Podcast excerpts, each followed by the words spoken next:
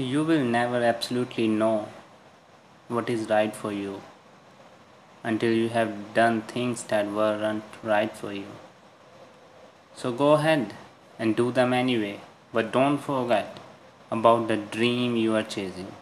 Don't forget about the love you pour into other areas of your life. Work your way through the mud and gentle take a step back from the things that aren't working for you anymore because it's okay. It's okay to do things you don't fully enjoy right now.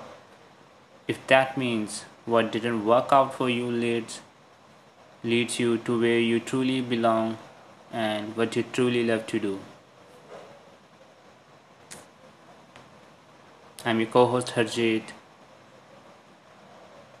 Oh, and this is Daily, and you're listening. I am Daily, winning.